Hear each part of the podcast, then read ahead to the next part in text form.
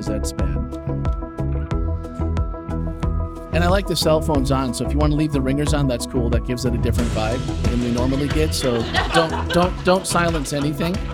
Um, so I'm I'm gonna be I'm gonna be the opposite of Daniel today, and just say go ahead and leave them on. That's good. All right, just uh, just set some of these.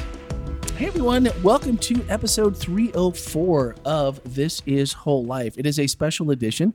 It happens once a year, but it hasn't happened for the last two years due to something that we, well, it, should I say it? No.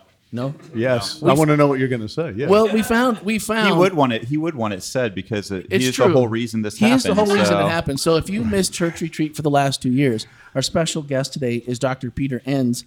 And um, he admitted last night to the whole group, I don't know if it was recorded, but he did uh, claim responsibility for COVID. yeah, And the good news is God answers prayers. it's true. So if you can just if you can just keep that in mind as you go about uh, not blaming him, that would be great. And a little forgiveness in your heart would also be uh, a welcome a welcome thing for that.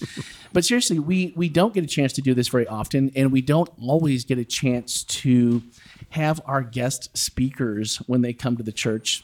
We have scheduling, and they have flights to catch. They have other things to do, and so we don't always get a chance to maybe ask the questions that we would like to do or um, the answers if there are some or if it's uh, if, if there isn't. But we don't get a chance to maybe go a little bit deeper like we do each week on the podcast. And so this is a treat for us and i've already really enjoyed the time that we've gotten to spend um, listening to peter. And it seems that what you've talked about is probably the thing that i would say every Christian struggles with on a regular basis. And yet, what you're saying is that if we kind of if we spend a little more time on the hands-on things that are obvious about what Jesus gave us to do, love each other, take care of each other, and do the things that aren't impossible or things that we can actually understand, not that it makes it easy, but that we would maybe have a little bit easier time when we have these questions or when we get into topics that we either just can't understand or maybe when God is in the quiet and we don't hear him. And why doesn't why doesn't it make it easier though? when when you still want those questions answered or you still want uh, that um, that why or that how come or I don't feel you. Why doesn't it make it easier even if we buy in totally to what you said today and last night? Why doesn't it make it easier for us? What is it about us that causes it to still feel like we're we're missing out on something? Yeah, I mean that's a a- good couple of questions sort of folded in In there. there, and yeah. um, I just I think it's because we're so used to we've been taught that what it means to have faith means some sense of unquestioned presence of God on a fairly regular basis. Right? If you just have your devotions in the morning, the spirit magically shows up and gives you all the right answers and you go off with your day and everything's fine um, which is a very um, i'm going to say a privileged point of view because there are people in the world who don't have that luxury at all right? So you know how, how do they commune with god when they don't have their morning devotions? Because they don't have bibles and they don't have coffee mugs. You know how, how do you have, how do you do the other coffee? I don't know how they do it but um, so i think that's part of it because i think we're all in the West, largely, this is a blanket statement, but I'm, I'll I'll stand by it. I think we're largely programmed for a certain kind of way of communing with God, which tends to be very intellectualized. Even if the arguments aren't good ones, it's still an intellectualized kind of faith, right? Um, and I, I, that's that's one reason. And I think we're not really programmed to be more whole-bodied kinds of Christians who are uh, well, let me let me put it this way. I, I belong to a liturgically oriented communion, the Episcopal Church. I haven't joined because I'm done with church membership personally. And uh, and when I when I join a church, what always happens, I either go in all whole hog and I become a, a horrible person to live with, or I always look for problems then that I can fight against. And that's my personality. So I've been going to an Episcopal church for 12 years and be very active. It's a beautiful community. Um, the the the thing about liturgy, okay, all churches have liturgies, but they're different kinds of liturgies, right?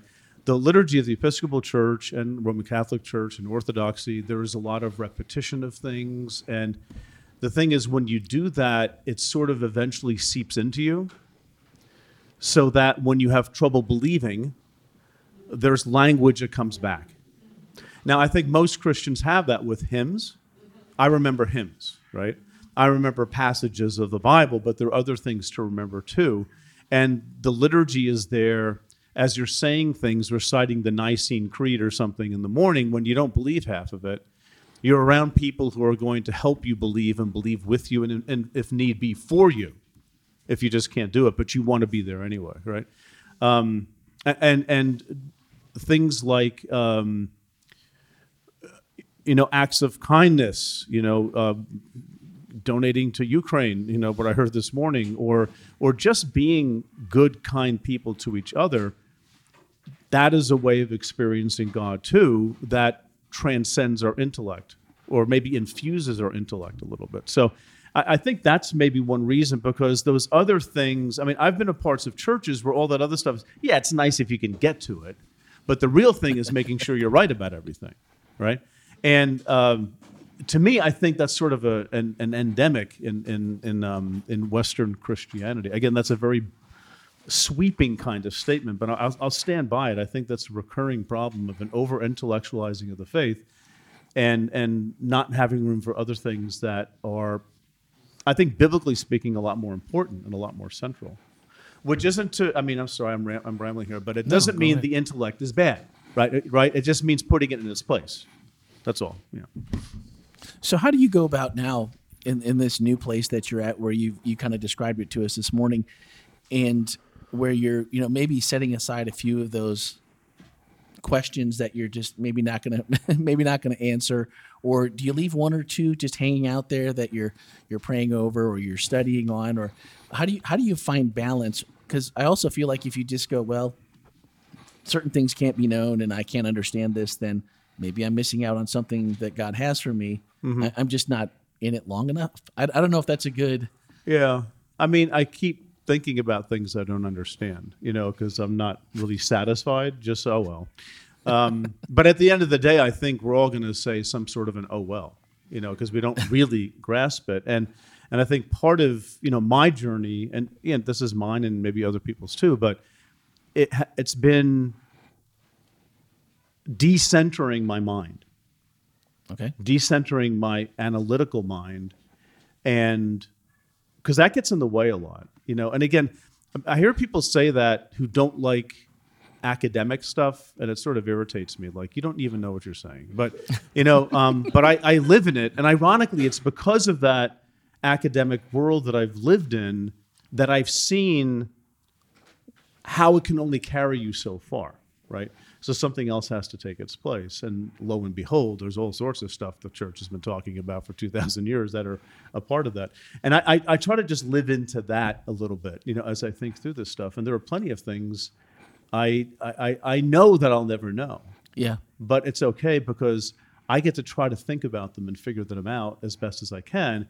And when I've done that, I have to say to myself, okay, that's not a bad placeholder for now, For- right? Yeah, sure. And I'm sort of counting on God understanding that, that I'm just doing the best that I can with my very limited context as one, you know, a white male living in Philadelphia. I mean, I don't think the secrets of the universe are open to me, you know. Um, so I just I want to be who I am and just respect who I am, but also respect my limitations and and just keep walking forward and but without a sense of pressure, you know. Yeah. Because if if you believe that that the spirit of God is in and around you, and I believe the Spirit of God is in everybody and everything. I, I think there isn't a corner of creation that's sort of separate from the presence of God. It's all good. You know, it's all Yeah. good. It's going to Yeah. be fine. You know, doesn't mean I can think what I want to. I can say all sorts of stupid things. I need to be corrected. I need to be convicted about things. But it's the journey is fine. It's what we're on. It's what I'm on, and I'm I'm perfectly happy with that. I'm Hey, Jeff, you had something? Well, I was just thinking. Oh no, the it does- therapist. How am I doing, Jeff? Am I- well, it, it, it feels a little. it feels, Pete, like what you're saying. Tell, tell, us, tell us about your dad, Yeah, Pete. How's that? We'll get to that. Yeah. um, it does sort of feel like a luxury in a way for you know for for those of us that are here. You know, it- it's kind of not. Matter of fact, I appreciate what you've done to help us understand how the Bible can be read and looked at from not so much a proof texting way or a, a way to to establish a doctrine or a teaching. I think we get a chance to do that, but for the parents that are here, uh, we still have to tell our children, you know, you're going to church this morning, Right. And the child goes, "Why?" Because I said so, and and That's a great one. and that's where it goes. And so, how do we? Been there. Yeah. how do we, as parents, and I'm past it. So, like I said, I get this luxury of, but how do we, as parents, uh, take this aspect of doubt and the child's crying out for some kind of clarity? Um, how do we how do we work that through in in our Yeah. children? I mean, I I I ponder that question because I'm not sure. If, I don't think I did it well myself. And my daughter, um, Liz, who has two children, they're four and two. She's determined to think of a different way of doing it, rather than. You know, I mean, she heard her whole life in churches just praying God will take care of you, nothing bad will happen. Yeah. Well, she figured out by the time she was six that doesn't happen. People are dying all over the place, you know. Um, God loves you, and then she reads stories about you know, the Egyptian army drowning in the in the Red Sea. And she, and she asked me once. She said, "You know, aren't they God's children too?" I'm like, "Don't talk to me. I, I don't have time for that." you know. But it's true, and and I think um, what see this is uh, again i'm not part of your world right? I mean and, and i know each each iteration of christianity each denomination each church has its own things to work through right? So i can't speak into that you know the, the way I, I wish maybe that i, I could. I, I don't know. But um, I, I think what i'm seeing happening from teaching college students and from trying to pay attention to mothers who ask me that question have been asking me for years. I think the future of Christianity in the West is going to be about creating cultures and home and homes where they're going to uh, create a, a culture of being able to ask questions and it's okay. Right? Um, Yeah. it's like when I was telling, talking to my son. We were when he was six. We had just moved, and um, we got out of our read the Bible every morning routine, and so let's get back into it for God. So we're reading the. Um, that was cynical, but I have a reason for that. Um, there's nothing wrong with that. However, um, with with uh, my son Eric, uh, we decided. I don't know what made me read Genesis chapter three, the, the the serpent and all that stuff. And so I'm reading to him the story, and um, as I'm reading, he goes. So I just kept reading, and he goes. so I ignored him as a good father. I kept going. I, said, I finally said, Eric, what's wrong? He goes, Dad, snakes can't talk. Now the thing is, you know, I'm going to say I think he's right. Snakes, we don't. And if you say you heard a snake talking, you're probably going to like report somebody for thinking that. But um, and I know I know creation is an issue, you know, in, in the Adventist church, and I respect that. I'm not I'm not speaking to that specifically. I'm speaking more into creating a culture where your kid can ask that question, and you're not going to tell them to shut up. And I, I'm thankfully, I mean, it's one of these times I think the Spirit just sort of did that to me, and I didn't sort of say like I wanted to say, Eric, shh, he may hear you. Don't say that, right? But instead, I said, Eric, you know, if that's if you feel that way, tell God that, right? And it, I think that was a good thing to say to him, right? So, um, creating um, a culture where it's okay to sort of wander off the beach blanket now and then, or to color outside the lines, but again, where church attendance is really strongly expected for children, you have to go. And they'll go up to when my um, when my daughter was 14. Come on, Sophie, time to go to church. I'm not going. Yes, you are. No, I'm not. yes, you are. No, I'm not. Why not? I don't believe that stuff anymore. Like, what are, what do you do in that situation? You know, did you fail as a parent? I don't think so. I mean, like, but plenty of failures as a parent. Don't don't get me wrong, but I don't know. um, or, you know, it- it's just uh, I don't know what to do in a situation like that, other than this is where this young person is, and the last thing they need from me is to be judged and shamed for not doing things, forgive me, that might make me look bad in church. Yeah. And to that, I say, you have to say, to hell with that. That's not right. That's not going to. That's not the grace of God. That's not the love of God. So what what do we do? But again, the expectation. I I get it. You know, I've been in other church communions where that's a big thing, and um, I I can't I can't presume to suggest what to do in a situation like that. You know, other than maybe lighten up on it a little bit. But um, I don't. But you know, again, I, I the thing is that there's a tradition here, a strong academic tradition in this denomination. So they, that's valued. That's like a core value of the denomination. So that's that's a hard thing to think about, right? Yeah. Yeah. Well, I, I think just from, I mean, my perspective here um, at Whole Life Church, I think we have a culture already in place that is open to that, where they're, you know, we're, we're open to discussions, we're open to hard topics. I don't think we shy away from them in any way.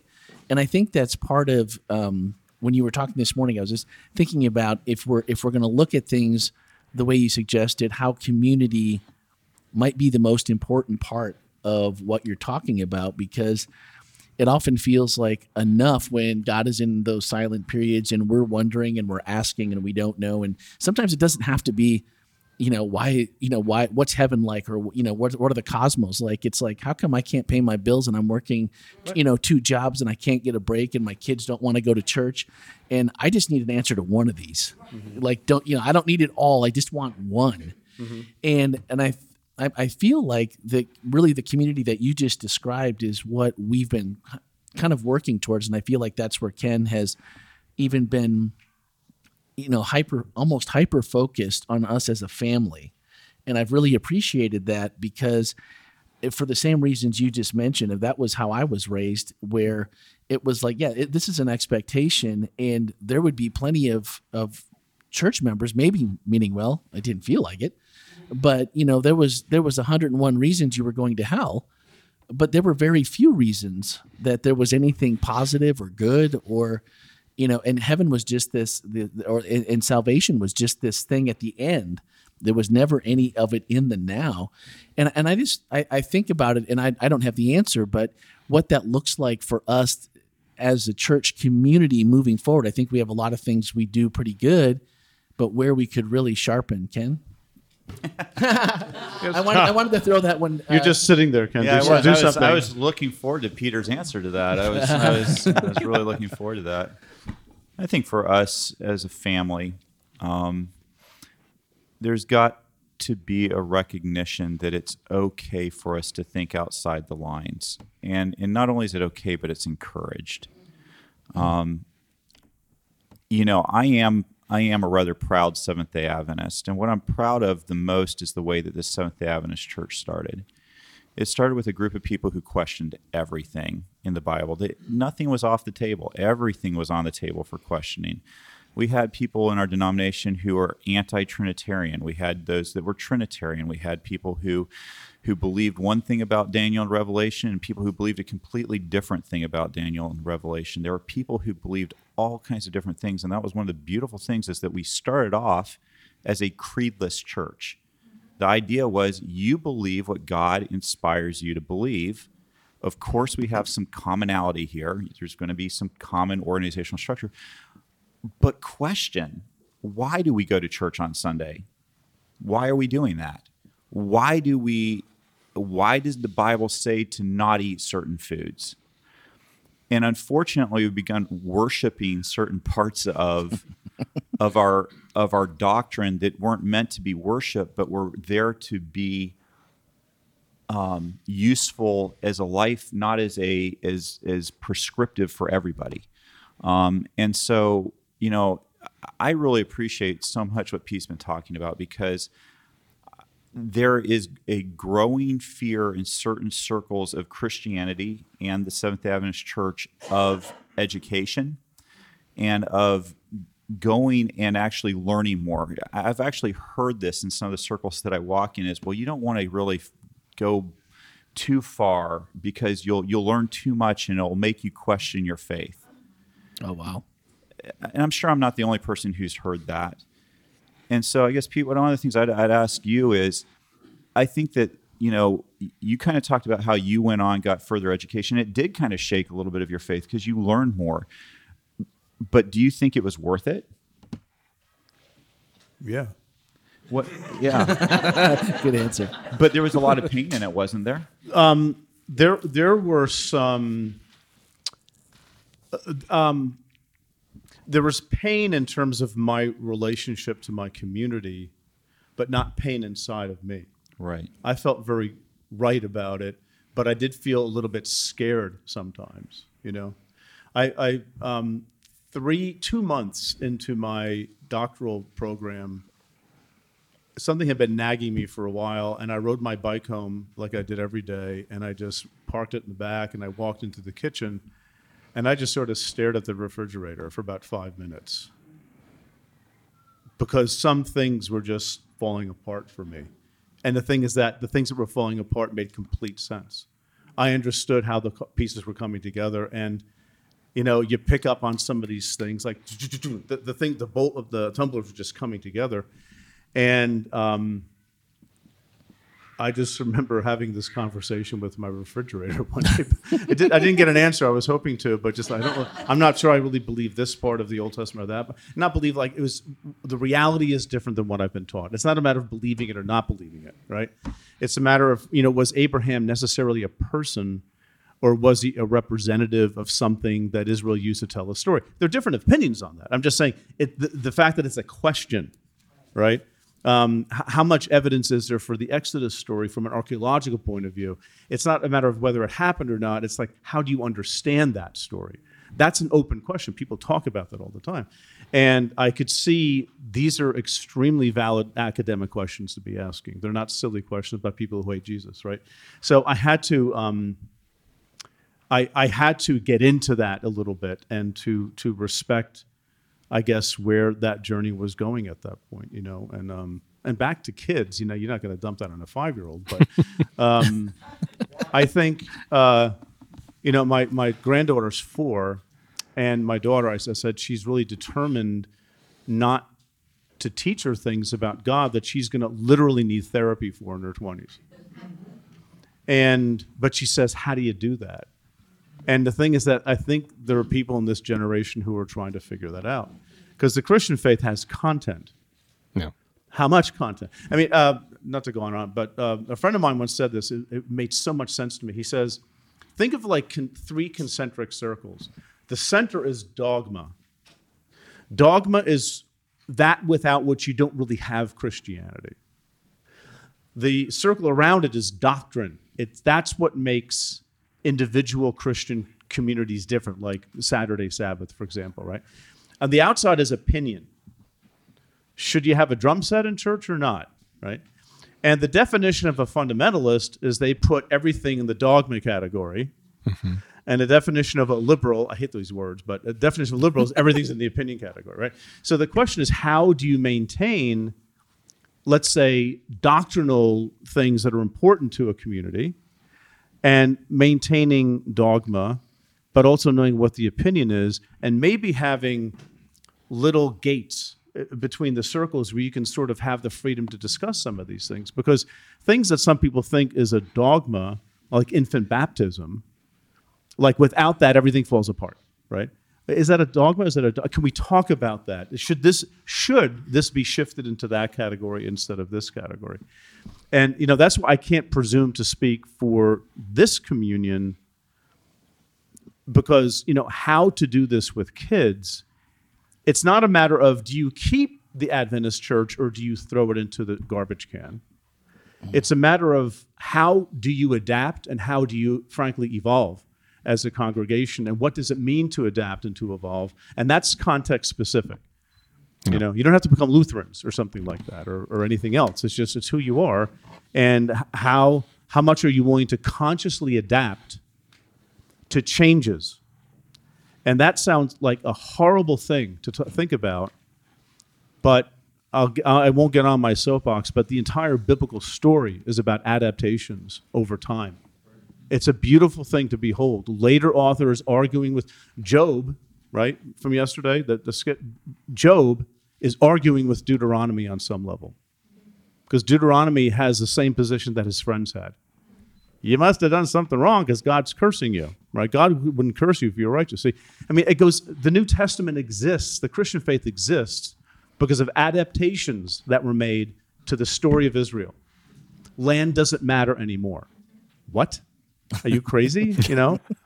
Temple, I'm the temple. Oh, yeah, whatever, Jesus. That's great. That's fantastic. I mean, all these things that were central to Judaism. So Judaism wasn't thrown out, it was adapted, right? And the thing is that every denomination has to do that. Every Christian has to do that, is to adapt to the world around us somehow. And I think if we really believe in the incarnation, an in, a God who incarnates, whatever that means, and frankly, I don't know what it means because that's another, that's one of the core mysteries of the Christian faith. Well, Jesus is God and man. Yeah, what does that mean? it, it- you believe it, but you don't understand it. That's the mystery, right? So, but if we have an incarnating God, we should be able to handle a God who can handle our adaptations as we live out this human drama that we're a part of. The problem is that not everybody thinks that's right. So, how do you have a conversation with adapters and non adapters, right? and welcome to most of Christianity through its history, I think, at that point, right? So, it's, that's nothing new, you know. I I love this morning when you talked about the mystery of God. In my mind, immediately, I don't know what you said after that, because my my mind was immediately going to this to this um, to probably everything I've ever thought about God or think I know about God or who God might seem to be to me, and but I was wondering in that process because it's very easy to get lost. It's very easy to to have no nothing definitive. There, there's no no black or white or or hard evidence or what, however you want to put it. So where do we find what's trust inducing about that mystery? What makes it? Is it just because of the the grandeur of it, the what we can understand? It must be so good that we have to trust it. And that was a question that um, I've been struggling with since that point this morning. I don't know why that was the piece that grabbed me, but the mystery grabbed me. And then, you know, we're talking about trust, and that's something we all would love to be better at.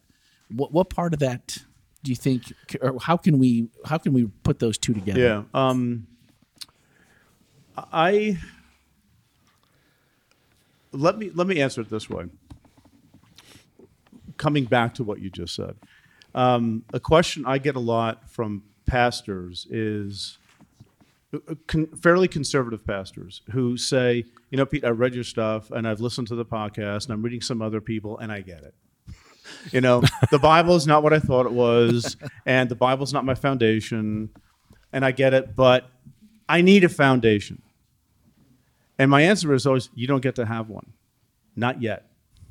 You haven't earned the right. You can't you can't fill that vacuum like that like okay i got the mystery thing but i still want something to hold on to maybe that's that the mother teresa story you know that Yeah. you actually you have to learn to not want that and then part of, I think, the task of doing theology, and we're all doing theology, folks. Every one of us is doing theology on some level, right? The task of theology, and I think the task of the Christian life, is to walk along that so that those questions might be more answerable in a year or in five years. And along the way, you're trying to trust God that I used to have this set of answers, they don't work. You got to give me another set of answers real quick because I can't. No, that's the whole problem is that you have to have these set of answers. Some answers are great. It's the needing to have them. It's almost a neurotic anxiety of being without um, an anchor as we define anchor. what if God is the anchor, Yeah. not our understanding of God, right? And that's why, you know, I think when I wrote about this in the sin of certainty, but when you feel abandoned by God, you might actually being abandoned by the God that you created. Oh. And who doesn't do that? Ouch. And maybe that's God's move. Say, we need to stop. you know, this, and, and thank God, right, for those moments and those times. And I don't say that lightly because, especially if you got, there's nothing worse than a parent going through some sort of a crisis and they've got kids. Like, I don't know what to do anymore. I don't know what to tell them, right? And that's, that is very, very hard. But I got my own problems. I can't solve your problems too. You're going to have to, you know, work through that. And and uh, you know, I'm being a little facetious here, but um, I, I think that is part of the journey of faith. And here's the thing: the thing that I found to be, and it, this has helped me a lot. Somebody said this to me years ago. Um, working it out, trying to work it out, is theology. Think about that. It's not, it's that theology isn't okay. Now I have it all worked out. Here's how the pieces fit together. I will now go on with living. No, it's it's actually the act of living and being confused and seeking some sort of clarity. Right? Clarity is not a bad thing. I'm not poo-pooing that. Just sometimes you don't have it. Right? Um, you don't always have certainty, but you can have conviction, and you can hold that warmly with humility and with. Uh, with love for others and not as a, a sword to, to lop somebody else's head off that you disagree with. I, I think it's actually without the struggles, I don't think we learn how to love properly. Because I've been much more patient with people in my life because of my own journey of, of faith. And, and, I, and I think that's a good thing for me to, to, um, to have learned. So yeah, I, you know, what do you replace it with? It's something that you don't even imagine at this point. That's what it's hmm. going to be replaced with. But in the meantime, you might not have the answers that maybe other people are expecting you to give, which is hard. Yeah. If you're part of a communion, or if you're getting paid to talk about this stuff, right? We're teaching in schools and things like that. You know, it it doesn't work very well. I thought he was going to have a lot more answers than he did. Yeah. So, I mean, we we've kind of you know taken the floor here, and so is anyone have any questions? Anyone have any comments? Please um, step up and uh, let us hear them. Far too many eager people to get up here. That just bothers me. so um, I actually wanted to put you on the spot a little bit about something that's already been talked about okay. because I have my 14 and 15 year old right there, Okay. and they are looking at me like they're going to kill me afterwards. Okay. and they probably will. And they, and they and they might try, but uh, but, but the, the thing is, uh, actually, and I would have loved for my 14, my 15 year old to actually ask the question, but I don't think she's going to have the you know the Yeah. fortitude to uh, to come up. So. yeah, but you do apparently, and you're not embarrassing them at all, which somebody, is great. Okay. so somebody has to. But uh, but this, this is the thing. Um, we've been talking. By the way, uh, for the last couple of years, whenever we have a trip that's more than an hour long, uh, we've been listening to you guys uh, Mm-hmm. Okay. on the on the podcast. Thank you. Yeah. And um, she's been reading the Bible, uh, you know, with this plan for a year and a half. Like there are many of them out there, and she's in the Book of Judges. Uh, and of course, we've had so many questions. Um, exactly. yes. And uh, and the, the, the most recent one is Samson. Now, of course, we've always grown up and we've taught them that the Bible is a little more special than maybe you know, uh, I don't know, some other book, and it's got something more for us than some other book, and it's. Uh, uh, that and we believe, I guess, by faith that uh, that uh, God has been involved in it, so we give it more value, um, if you will. But now with all these Old Testament stories, I'll be honest, I wish she would have started with just the New Testament, but uh, but no, she went for the good stuff. Um, uh, and now, you know, I guess I'm coming back to and um, a little more specifically, if it's at all, of course, don't tell me that, you know that, that you're not going to give me credit. But uh, how how do we address as parents um, with your view of how to read and interpret the Bible, if you will? You know, when our kiddos are actually wanting to read, Right. and you know, and they say, "Did God really inspire this?" You know, this says here that you know God is the one that did all this through Samson, and you know, and he killed all these. You get that? So. Oh yeah. I mean, to me, that's actually probably the most common question I get from college students.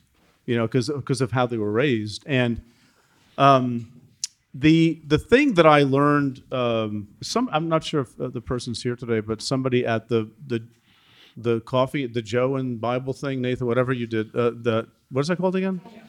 Yeah, that thing. Jesus in a cup of Anyway, Joe. somebody mentioned Judaism and, and Jewish approaches to Scripture, which is extremely valuable. Two of my professors, my two closest professors, were both Jewish. Boy, was that interesting, getting run through the wringer and um, all my Protestant assumptions. But the thing about Judaism is that you're allowed to debate the text. You're allowed to interrogate it. You're allowed to interrogate God you know, go figure that one out, right? And and, and my one of my professors, Jon Levenson is his name. He he said once um, the difference between Jews and Christians in terms of the Bible, in terms of its interpretation, is for Jews the Bible is a problem you sort of get to solve. For Christians, it's a message that has to be proclaimed. So you can't you can't you can't look at things like you know the command to kill all the Canaanites and take their land well, what a beautiful sovereign God we have. You're not allowed to interrogate that. The fact is that the, the Old Testament itself later interrogates that. That's the beautiful thing about this literature. You have to keep reading, right? And it's perfectly, again, this is, it's easy for me to say because I don't have a 14, 50 year old at home. And I don't know if I would have said this back then, but I wish I would have. It's okay to say, ugh. it's okay to say, I don't, I don't get this at all. This is, you know, kill everybody and take their land because you're if they if you don't you might worship their gods and i only want you to worship me and as one of my students said once it seems like god's really into himself you know but the thing is on the other hand this is part of uh, i think the bigger question here and this is the hard one because it has so many moving parts it just does and it's unavoidable the, the bigger issue here is the nature of the Bible. And not to caricature too much, but maybe you've, you've heard these sort of options. I don't think the Bible is God's love letter to us. I think the Bible is my opinion. This is my opinion on the Bible. The Bible is a record of people of faith from ancient times who are trying to understand God as best as they can in their context where, guess what? All the gods were violent. Eh, But as you keep reading the Bible, God gets less violent. Like, God loves the Syrians in the book of Jonah, He wants them to be saved. Jonah doesn't, but God does, right? it's just the, the Bible is not, you know, it's all God's word, so it's all like um, almost scientific data for putting the pieces together, but it's not. It's a narrative, it's a story. And it has high points and low points, and it has disagree, has internal debates. There are internal debates in the New Testament. The Gospels differ. Paul and James didn't get along. Read Galatians chapter 2. Read James and compare it to Galatians, just the letters. And it's like these guys are on opposite pages when it comes to works and faith. Very, James is very Jewish, Paul is less so. You know? Um, that to me that's a beautiful thing so when you when you enter uh, the act of reading the bible it's like I, I get to just be honest and to voice something that might be bothering me and you know as christians i think we can say pretty quickly i don't think jesus would want us to go and take other people's land away from them and i think the jews by the way jews have come to the same conclusion right? After the bible. There, there's a whole jewish tradition called judaism you know and they're dealing with all this stuff. It's not just christians right? But to me that's a beautiful thing and that encourages an adult approach to the bible an adult a, a, a, a, um, a faithful reading but also one that is not afraid to question the bible because i think the bible questions itself first of all and i, I don't think it's too diverse a book it's too all over the place to act as a roadmap for everything you every question ever you want to ask because there are places again should i say this Yeah. Yeah. you don't know what i'm going to say okay there are I'm a contradictions little in the bit more bible on the fence. Just, Okay. you know. well nobody cares what you think Yeah, it's just the pastor Um, there, there are contradictions in the bible and i don't say i don't think god contradicts himself but i think authors living hundreds of years apart in different contexts will have a different take on god mm-hmm. Yeah. that is a beautiful, beautiful thing in our Bible. And you know what? all these Jews after the exile who put the Bible together, they weren't stupid. They knew that. They knew Job was not really the kind of orthodox book you're going to put in a Bible. You're going to stick with Deuteronomy or Proverbs or things like that. But they valued that multiplicity of voices, right? And Joshua is one of those voices in the book, right? So you read it, frankly, with curiosity. Say, what, what do I take from this? And sometimes it's okay to say, at this point in my life, I take absolutely nothing from this. I've been at this for a long time. I get nothing out of 1st and 2nd Kings. It, I really don't. It's a list of all the kings. Here's all that they did wrong.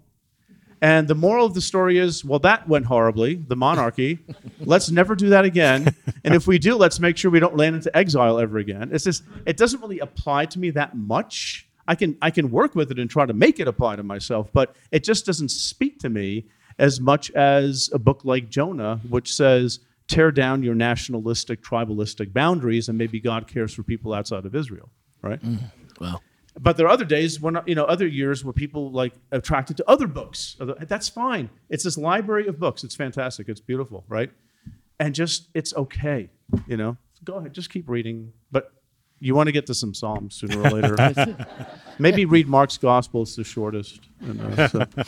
First of all, I'm so happy that this is happening. I really love our church, been a part of it for a long time, and I do think we have institutionalized in our congregation this acceptance of question in the in the adult realm. I think there is something that I think is missing, and I'm curious if you've seen it suc- in a successful application. I think you mentioned Judaism in a way that gives hope that there's a way to approach Bible study that encourages some critical thought and analysis and some some mystery and some trust. I'm curious back to the thing about kids. How do you I'm not satisfied with the idea that parents are going to figure it out. I think you're right, but I'm not happy that that's an answer we're going to just accept and live with because if there is ever a crisis that we know a portion of a congregation is going to enter, we as a church should come up with a supportive, institutionalized template for mm-hmm. meth- help Yeah. and framework. Right. And I think when you talk about caricaturizing scripture, I think we literally do that in our children's programming when the story of Esther and Samson literally become cartoons mm-hmm. that are intentionally made concrete because we think that kids are yearning for that. And I think no one's yearning for concrete more than a new parent, including their children. I don't think children are desperate for concrete as much as their parents are. Mm-hmm. And so I think how do we as an organization, as an institution, create content for little ones? How do we prioritize that so that we're not having continual therapists come to not that I don't want to minimize your efforts in helping Right. adults solve some baggage. Right. But our church has been solving children's baggage for a long time in the adult room. Right. Yeah. Right. So, how do we institutionalize a way of approaching Bible education, or more importantly, Christian education Right. in the early years where we're not encouraging certainty, but we're encouraging uncertainty and mystery? And have you seen any organizations that are institutionalizing that value? I think you're more likely to find that outside of um, what I would call biblicistic churches. Um, you know what I mean by that? A, biblicistic churches. It's um, in in America at least. Many churches were founded. I mean, there's you know so and so Bible church. At least we have up in the Northeast, right? So because we stand on the Bible and the Bible alone, so it's biblicistic, meaning this is our essentially our rule book. I mean, Adventists seem to have that kind of a history, right? So um, that's a biblicistic church, and that's Baptists, that's you know certain kinds of Presbyterians, it's certain kinds of Methodists, whatever. Um, at least in their history, Nazarenes. You know, I was part of the Nazarene church for a few years, years back.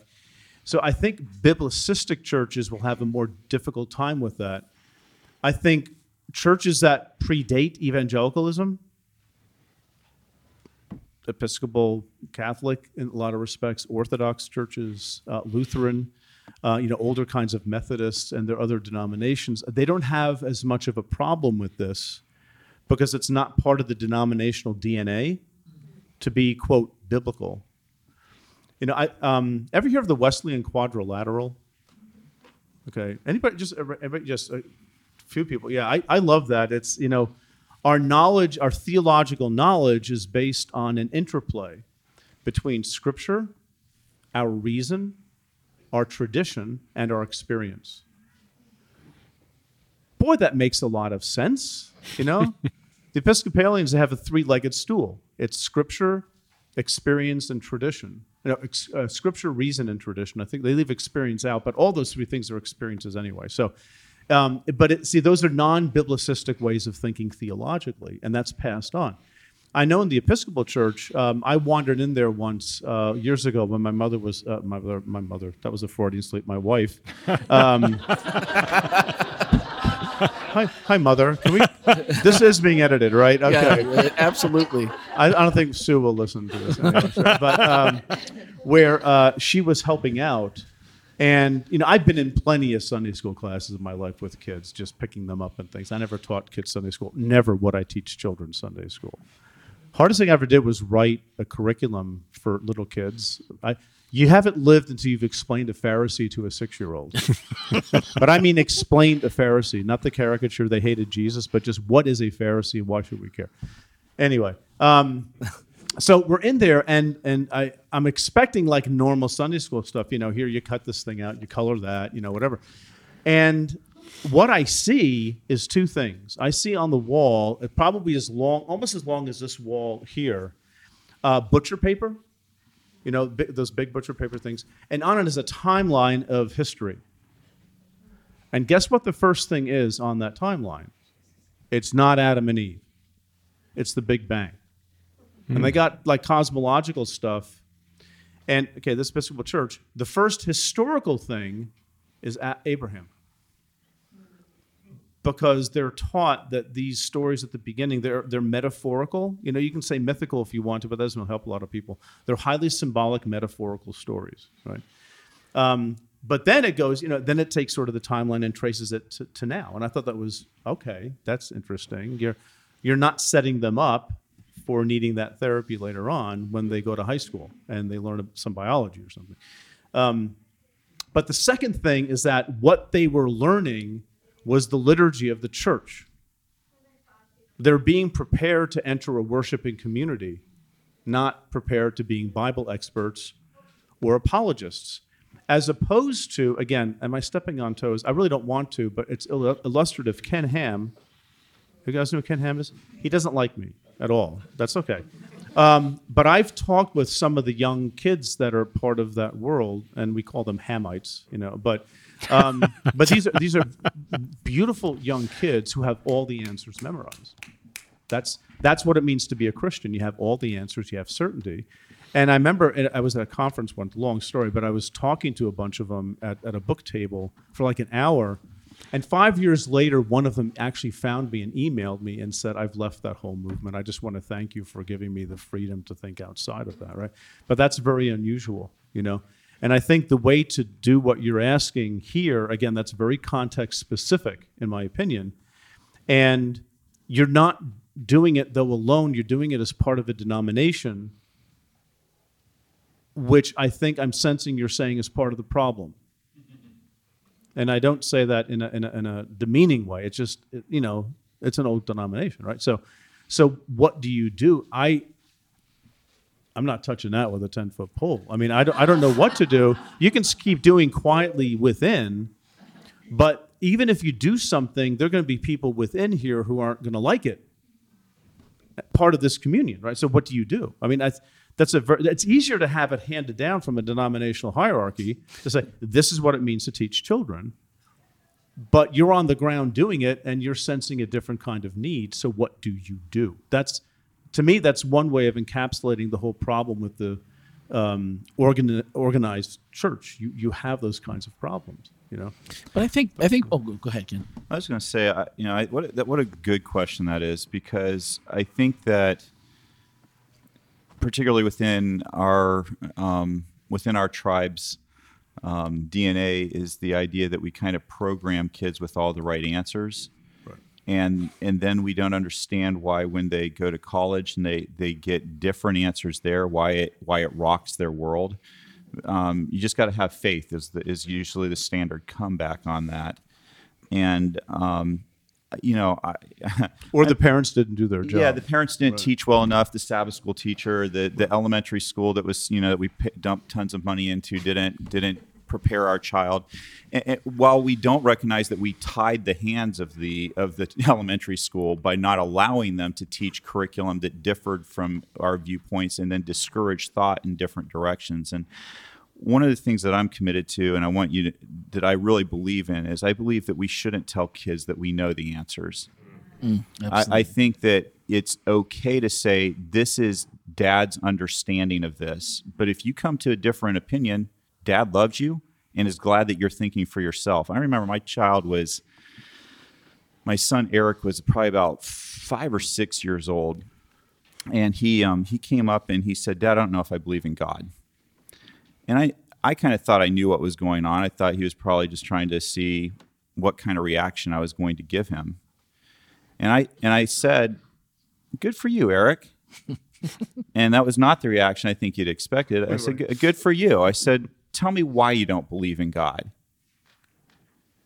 And we had a really great conversation about it. He said, Well, there's this, this, this, and this. And I said, Okay, well, that's cool. Have you thought about any alternatives to those questions? Or are there any other things there that, that could go in the opposite direction of there being a God? Well, yeah, there's this, this, this, this, and this. I said, Good for you, Eric. You're on the right road. As long as you've thought it out, I'm behind you. Hmm. As long as you've thought about I think a religion that cannot stand Can, I'm, I'm saying, can our organization have that conversation? I get Right. That's exactly the point. You're having a conversation in your home, but but but are then we but organizationally going to have that conversation where Sabbath school teachers, as, as, a, as your Sabbath school teacher? Yes. I think this, but if you want to think differently, let's. And that's what I'm telling you as senior pastor. Yes, Sabbath school pa- Sabbath school teachers have my support in saying that. Your soon do- to be they do. former pastor Yeah, is saying yes. But but By the way, did you but- put all that stuff on your application? Yeah, I did. I put, so you have your jobs up where you're at. But see, the funny thing about it is that I, you probably won't find anybody who likes the doctrines of the Adventist Church more than me. And the reason I'm not afraid to have that conversation is because I'm confident in what I believe. When you're not confident when you're what you believe, and I challenge anybody who wants to fire me to go ahead and say this. If you're not confident in what you believe, that's when you don't want to have debate about it. That's when we mm. shut down debate. That's when, well, we can't think about this. Mm-hmm. But if you're confident in what you believe, I believed, I believe in, in God. I wasn't saying, good for you, Eric, don't believe in God. I was saying, I know there's a God, and I know that in my life, you're going to see him show up. I know in my life, you'll see him show up, and whether it's today, tomorrow, or a year or 10 years from now, whatever, you'll see him show up in my life, and I have confidence in a God that's big enough to come through. And organizationally, what I've discovered is I can't control anything other than what I'm in charge of. And sometimes I can't even control that if there's somebody who's in charge of me. And and for those of you who are wanting to fire me here, just listening to the podcast out of context, because I know these things can get clipped. Hear the whole context of what I'm saying. I believe in what the Adventist Church teaches. I'm just not scared to have my kids question it and the and and neither were the founders of our church might i add.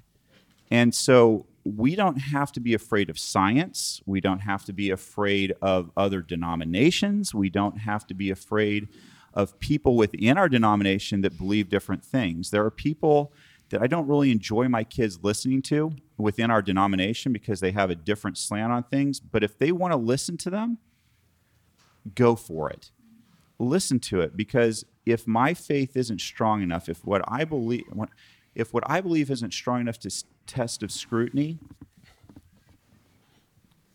then what is it? And and the, and can we also admit that sometimes good people just see the see have completely different answers, even though they're both incredibly intelligent? I mean, I have some fantastically intelligent atheist friends. They're not dumb they're not dumb at all. They've thought through, they've come to a different conclusion than I have, and they're still my friend. And why do we why do we get hung up on that? And I know that why we get hung up with our kids because we want our kids to be in heaven with us. And that's what we want. But if God was willing to go ahead and let his kids have free will, why wouldn't we do the same? I, I, mm-hmm. I just want to say, maybe, maybe tie a little bit. Okay, it, may be tied a little bit to a, a, a theology that still that still goes back to I have to believe the right things in order to be there, as opposed to it's God's gift, He's taking care of it, it's ours for free. We, we still we still have these little embedded emblems that if I believe the right stuff and I have it all straightened, then I can then I'll get to heaven, which may not have anything. I mean, whether whether or not I believe what this church teaches is not salvific or not salvific. You know, that salvific is part of the teachings of this church, but that's there's a bunch that's not. you know, that, So I think you're absolutely right.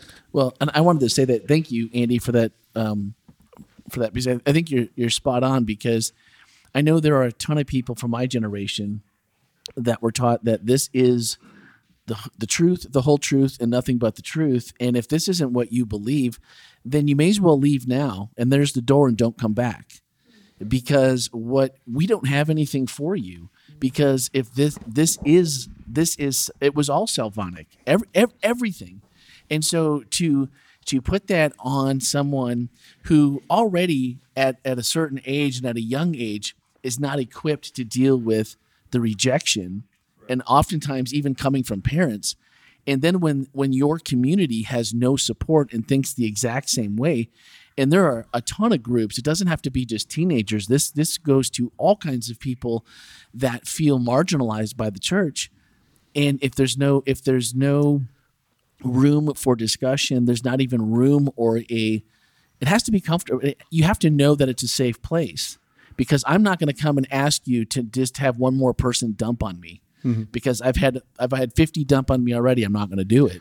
And then i'm going to leave anyway. So what the, the Right. other the other side of it is you can you can be rigid and just watch people walk away with no chance to even ask the question on the exit interview like what could we have done better? Yeah. you know there, there's no chance. And then you have to wait. And that's every every time we do a podcast I, I feel like i talk to people my heart goes out to people that are on the outside beltway that are just waiting for that invitation to come back Yeah. because of the this very thing where it's it's just it's my way or the highway Well, uh, just very briefly, I'm not going to go into a long uh, harangue here, but um, so I think uh, Ken, you and Randy, you're, you're offering two alternative versions of the Adventist narrative.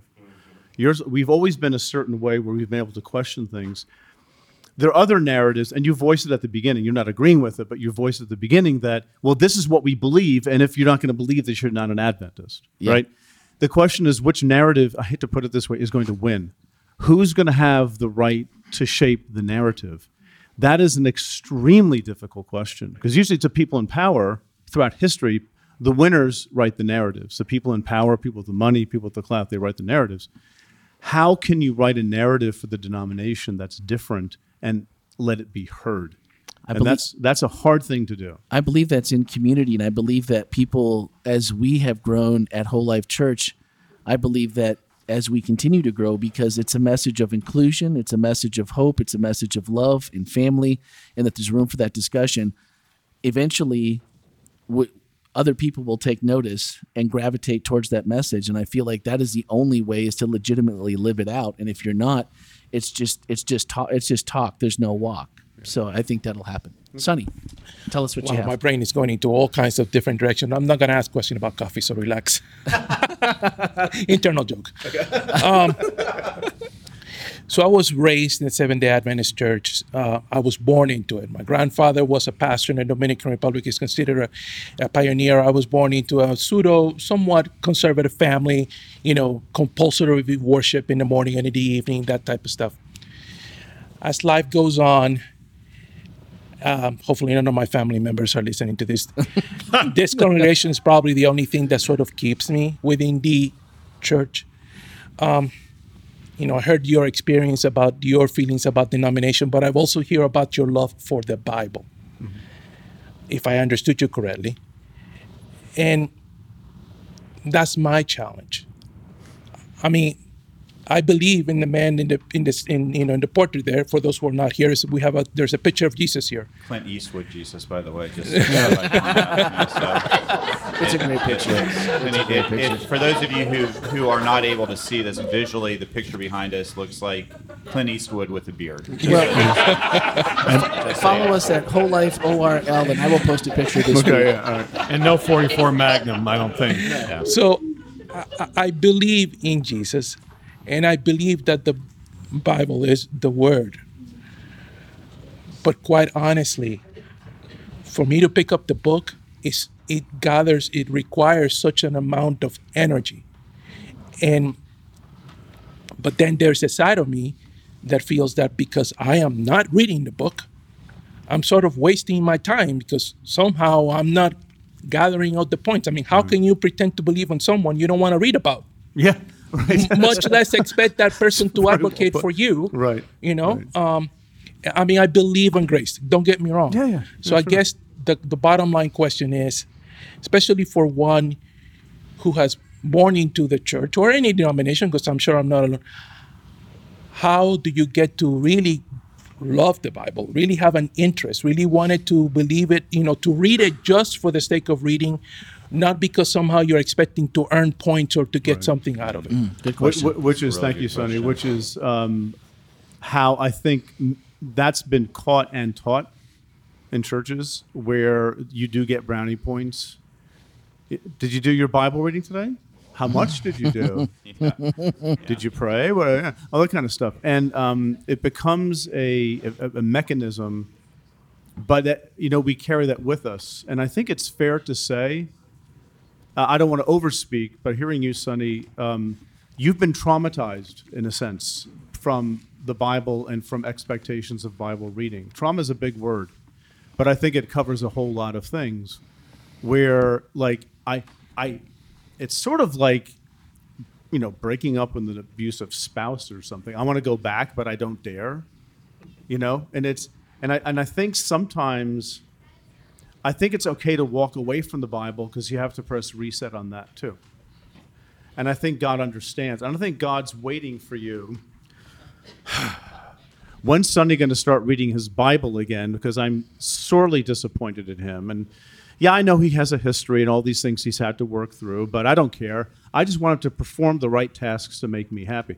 Is that really what's happening? I don't believe that for one second. I think God understands our humanity and understands. Okay, there are times I don't want to read the Bible either, right? And but I don't want to feel as if God is looking over me from the outside, ready to pounce. I think God is, I think understands me better than I do, and I'm not rebelling. I just can't, right? There are parts of the Bible I just don't want to read, and I don't, right? Um, somebody asked that question not long ago in another context, and I, I just said walking away from it for a while might be the best thing to do. I mm. think sometimes people have to walk away from church because people are traumatized in church. Absolutely. They have to walk away. And coming back, that can happen, but it may take time.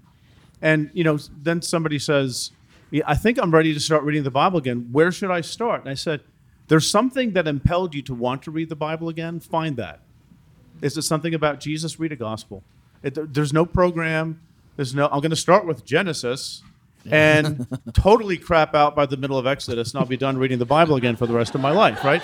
If you get through Genesis, right? So, um, I, I just, I just think, you know, you really believe in what you believe in if you believe in grace Amen. right? If God is real, what if God doesn't hate you? What if God likes you? Yeah. Forget love. Which is He just likes you and understands you and understands all of us. And you're clearly trying to do the right thing and do your best, but maybe to do it, to, to try to do it without a sense of an angry deity looking over you, but rather someone who actually loves you and delights in you and wants the best for you. And that might be if you're honest with yourself and you say, I can't read this right now, that's okay. If you don't want to read it, you know what? Sit there for five minutes. If you can't pray, try not to think. Just, just try to be quiet. Anything that you do to connect with God is a good thing to do. Absolutely. Right? It doesn't have to be a programmatic Bible reading. That gets old too. I, Poor, poor Melanie was waiting to make sure she gets up. No, that's fine. You're fine. Just I'm not. Oh gosh. no, I look like a. I, Yes, Ken. There we go. Way to That's be an angry Yeah. deity. I know. Sit down. You have displeased me with your forward moving to the mic. Uh, you might regret letting me ask I you. doubt it. I could just ignore you. this if is I a want. very full this is a very full circle experience for me with you Yeah. because i did come to ormond beach when you were five years ago. Mm-hmm. and i was surrounded by all sunday keepers. And so i asked you that question because i really admire um, especially that the, the book that you wrote the, the bible tells me so. Mm-hmm. It is um, as an ethnic christian um, it's not like how i've been attending this church. Like if you were an ethnic um, uh, member, you just kind of like the pastor tell you, and that's what it is. Mm-hmm. You don't get to question it.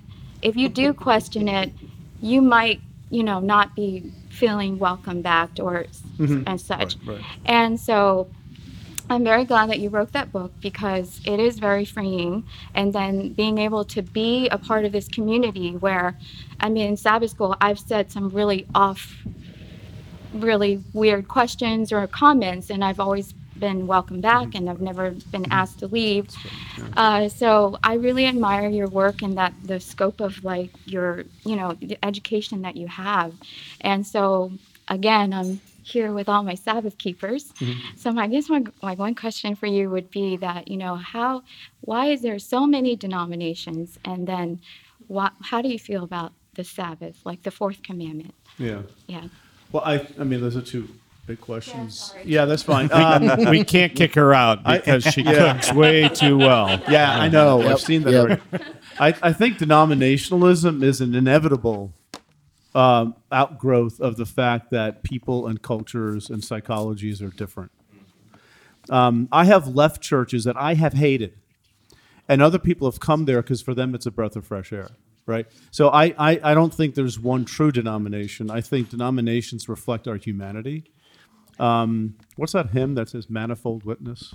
Great is our faithfulness. Is that uh, you know manifold witness? I think the human um, human cultures and human churches and denominations are a manifold witness to God, and they're diverse. And I think God likes diversity, right?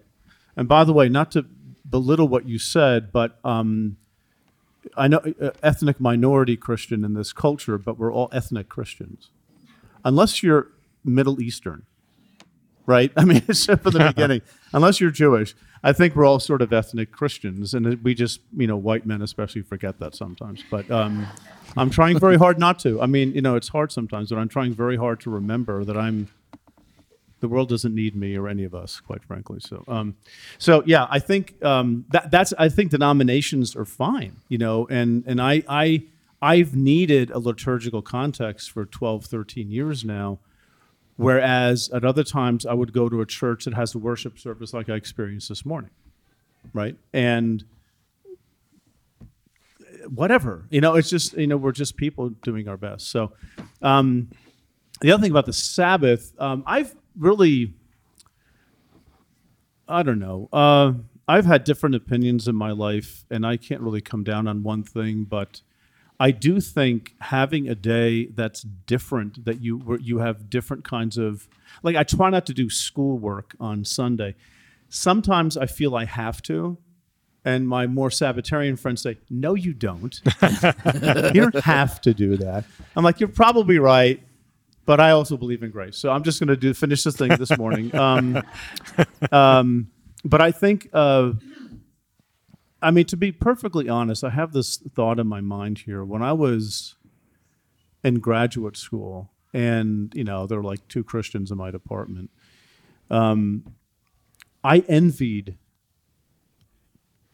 people who didn't have to go to church with kid and spend the whole day. I actually envied them.